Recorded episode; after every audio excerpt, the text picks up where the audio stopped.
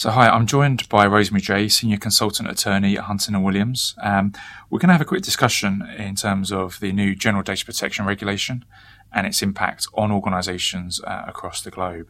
Uh, so, thank you, Rosemary, for joining uh, today. Um, we're going to start off with some of the key articles in relation to GDPR and how, how it will impact organisations going forward. Um, one of those articles um, in relation to information security is Article 32 and the security of processing. Um, again, a quick recap for those unfamiliar with the article. It talks clearly around personal data must be processed in a manner that ensures appropriate security of the personal data. It is uh, included uh, includes protection against unauthorized or unlawful processing, as well as against accidental loss, destruction, or damage using those appropriate technical or organizational uh, controls. So, um, what is considered appropriate is probably a key talking point. Uh, how organisations can actually uh, look to achieve a level of compliance around again what, what is considered appropriate are all good talking points. Um, do you have any advice in relation to this article that you can share with uh, with, with listeners today?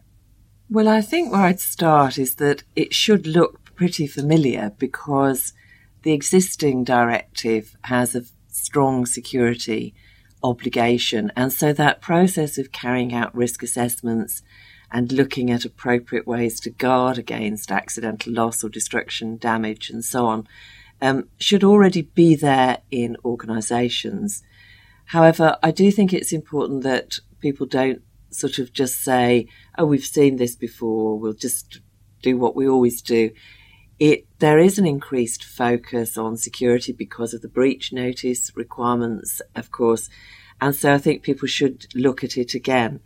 So one of the things I draw out is the very specific provision that says that when you're looking at risk, and the core assessment is, is risk, you're looking specifically at risk to the privacy of data subjects. Now, lots of security assessments I won't say broad brush, that wouldn't be fair, but they look at a range of risks and very often um, financial considerations or, or uh, IP rights are very high on the list. So this is one that really needs to focus on the personal data. So people really need to make sure they're doing this risk assessment for all of their personal data processing systems, which sometimes aren't seen as as sensitive as some of some financial, for example.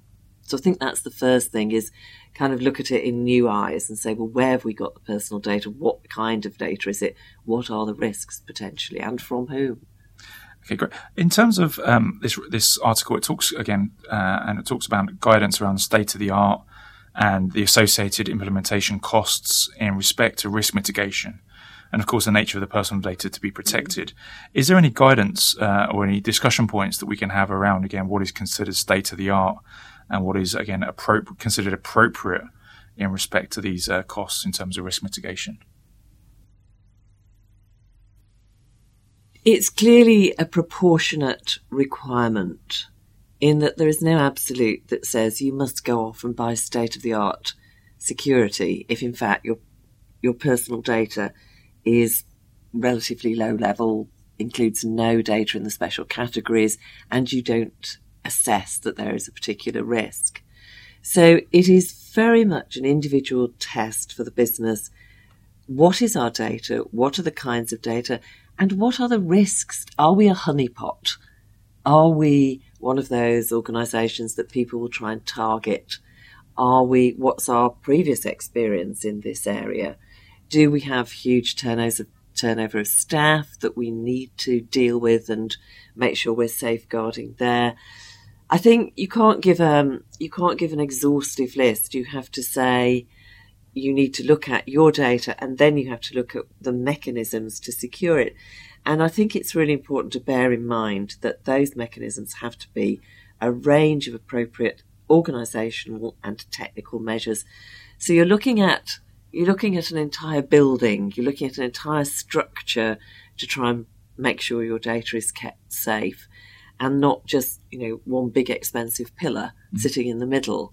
Um, and you can only build that structure by looking at all the components and pulling all those in, thinking about your staff, your training, as well as your technical controls. And in addition, w- would there be any kind of key action points that you could take as part of this article? Um, of course, looking at just the, um, as you mentioned before, the review of your, your processing activities. Are there any additional action, action points that organisations need to consider? Well, I think what they do need to do is to look at, at how this interacts with other requirements of the regulation. So, for example, the hard obligation to minimise the data that you hold, to have proper retention periods, to encrypt, to um, to pseudonymize data when you no longer need it to be identifiable, because if you don't follow those requirements and you're holding on to great swathes of personal data, you're increasing your risk. So, actually, one of the things you need to do is take a holistic view of your compliance and say, well, I need to be getting rid of data. I need to be stopping people having access to data. I need to be separating out identifiers from the pseudonymized data. So, actually, a lot of the requirements and practices in the rest of the regulation are supportive of and work towards compliance with, with this one. Not they're not enough on their own. You have to do all of them, but I think that's an element to bear in mind. And again, one one additional point was around um, again some recent discussions we had was around the certification. Um, so consider organisations to consider seeking um, for organisations to consider seeking certification to demonstrate their security credentials. Uh, what can be discussed at this stage in terms of that guidance, and what levels of certification organisations do they need to look for? Well, I think I think we have to make a distinction between the processes for codes of practice and certification which will be developed under the regulation and the fact that there are existing security standards and security mechanisms out there already in the market. What the regulation talks about um, is specifically the codes of practice and certification mechanisms that will be developed for the purposes of this regulation. Now, it will be quite a time before we get to that stage, before those uh, those new mechanisms are developed under the regulation. But there are, you know, formal mechanisms that once those are developed, compliance with those can be used to contribute towards your evidence that you've gone for appropriate security. Um, and one of the things, obviously, organisations can do is take an interest in how those develop, contribute to their development, consider how they might apply going forward. But those are rather long term at the moment. Um, and the other side of that is the potential to use existing standards, which so many businesses already do.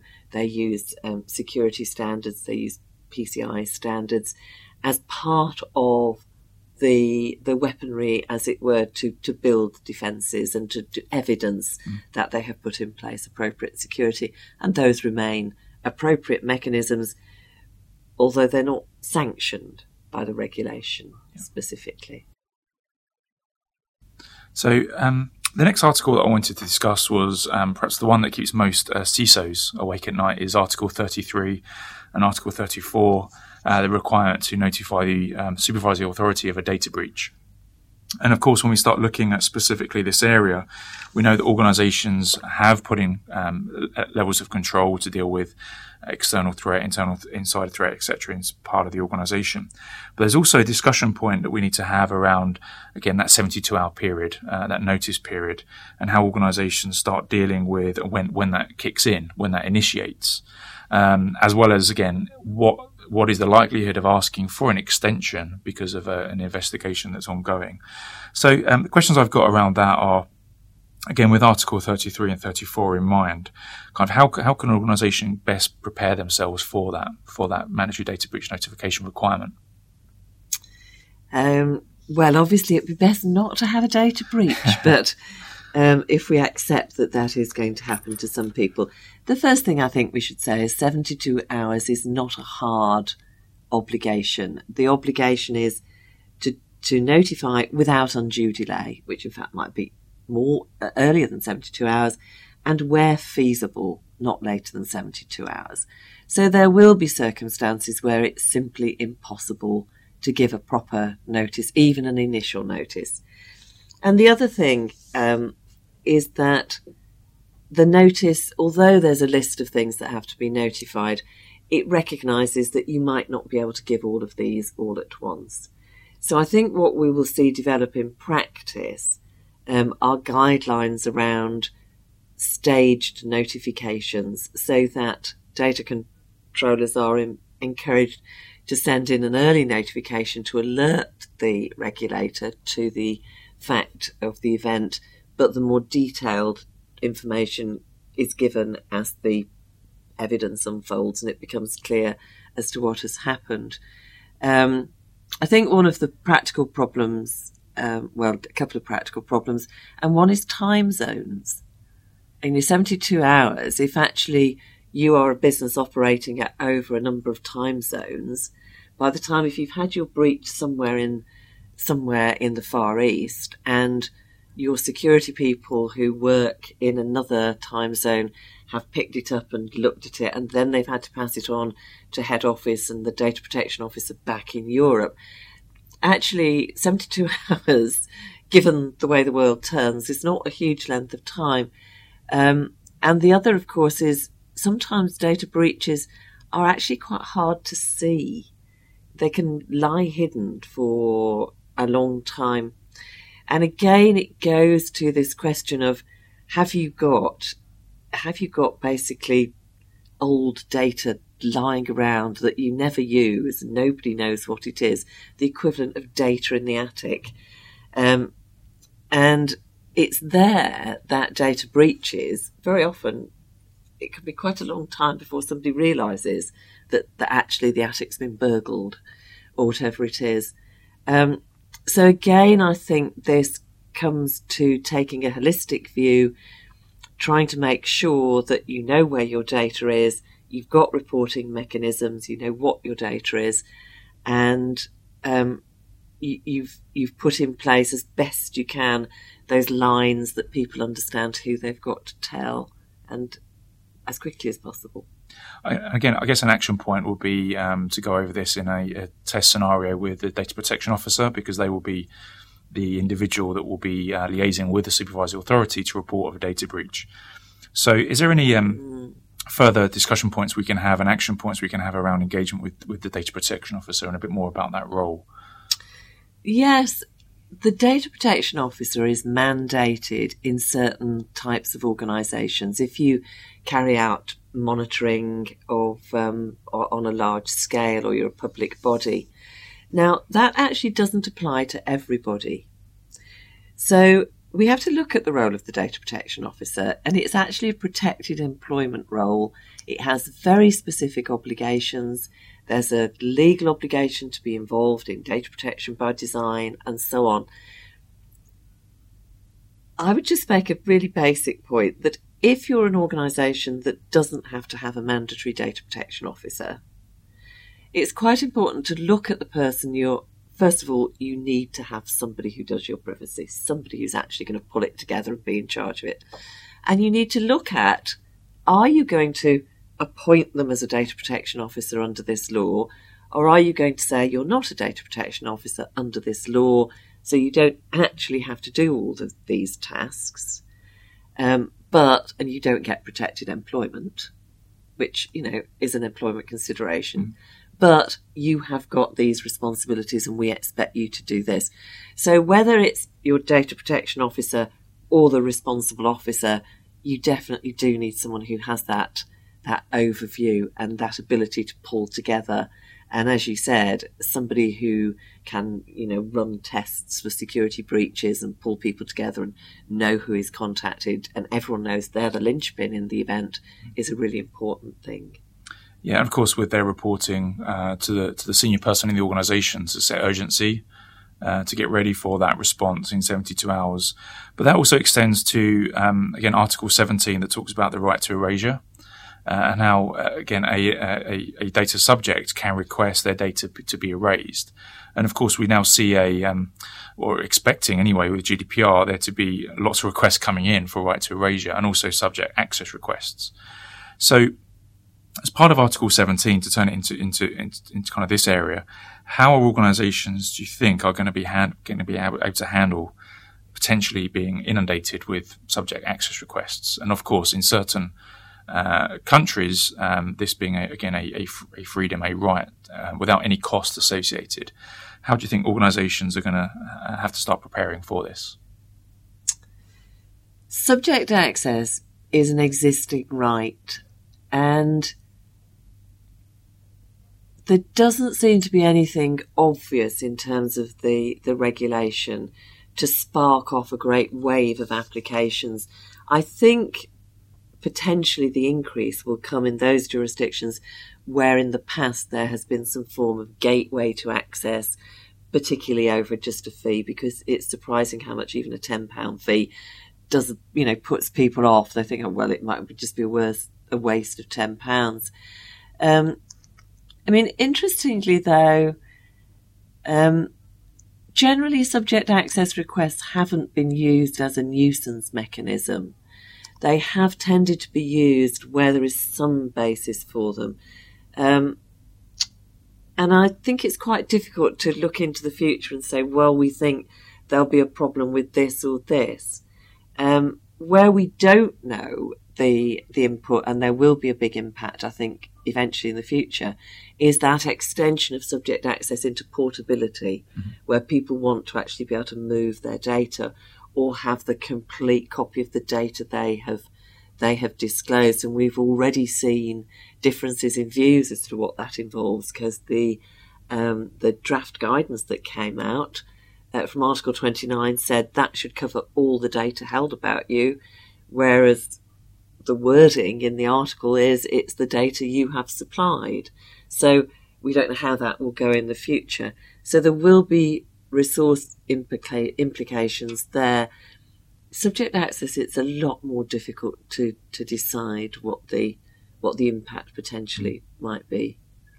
And with with data portability, um, again, looking at again makes a clear statement around what is technically feasible to allow for data portability. So again, that's another really, uh, I guess, most discussed point in terms of organisations is again what can be considered technically fe- feasible and what isn't considered feasible as part of that.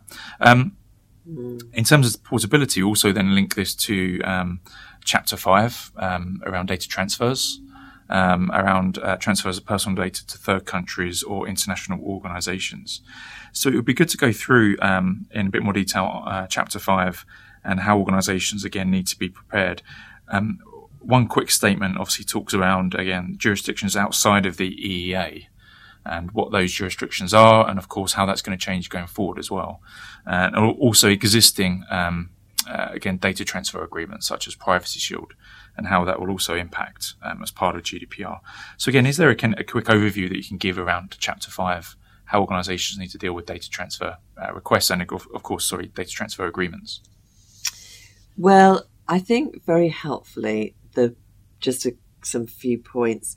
This is one of the few areas where we have got existing instruments preserved. So existing adequacy decisions and the current model clauses remain in force. We don't really know for BCRs um, whether existing BCRs will continue to be regarded as valid, but I think the likelihood is that individual supervisory authorities will make determinations around those. And one would hope that, that what, where they're going to go is to say, look, let's leave the existing BCRs as they are and have a process where we change them to bring them up to um, regulation level. Um, so the pattern of mechanisms actually looks very similar. It's one of the bits of the regulation that look familiar um, to users, to those who are familiar with the directive. And some of the important changes actually are quite dis- they they pass you by. But the fact that model clauses don't have to be submitted to supervisory authorities ever, and that no supervisory authority can start to say, I want to sign off your model clauses, is going to be a really big change for lots of businesses that do business in the EU using model clauses, and it will make them a lot more attractive. Um, so I think those are the things I'd kind of call out immediately. as, as big picture points. Yeah. And in terms of obviously when we consider data transfers uh, and existing agreements in place and moving forward with those model clauses, um, an area, of course, comes into point around again cloud services, cloud service providers, cloud applications, around data sovereignty, about where their data is actually being stored and transferred to. Um, again, any advice on, to an organization on how they actually manage data flows and actually start considering again, I mentioned before, again, outside of the EEA, how they actually look to uh, to support that again. Um, of course, it's good to have the, um, uh, the, the, the agreement in place, the contract in place, a level of governance around those processing activities. But of course, I think most organisations realise that there's a level of um, uh, usability of data outside of those those frameworks and those those standards, etc. So again, is there any kind of action points that we can talk about clearly in terms of how organisation can help understand their, their data flows themselves? I think those are kind of in those are very interesting, uh, interesting points. Really, um, I would call out the the areas of change, particularly well, two or three things. Data processors. Most cloud services are provided through third party data processors. So, data controllers will have to make sure that they know who all their data processors are, and the contracts with data processors will need to be reviewed and brought up to speed under the regulation. Um, data processors will no longer be able to make transfers of their own volition. Now, this may sound a very esoteric point, most data controllers actually have a provision in their processor contracts that say you mustn't transfer without my say so. But it's not mandatory, and not all do. So, in some circumstances, a data processor might be using a sub processor or making a transfer that actually the data controller isn't aware of. So, there are two elements that come out there because the other side of that is data controllers have to know who the sub processors are and ensure they are uh, aware of those and controlling them. So if they've got these these you know big data processor contracts where they're using services, very often cloud services, they need to be walking into those and saying, where actually is this data being processed? And are you using sub processors? And I need to look at my contracts and bring those up to speed. And might, might sound a dreadful job, but actually there is um, an impetus for data processors to cooperate in that because processors are equally subject to the regulation going forward. So one hopes that that might be a, a positive discussion between the parties, but potentially there's a lot of work there. Okay, uh, thank you so much, Rosemary Jay, Senior Consultant Attorney at Hunton and Williams, and also author of the Guide to General Data Protection Regulation. Thank you.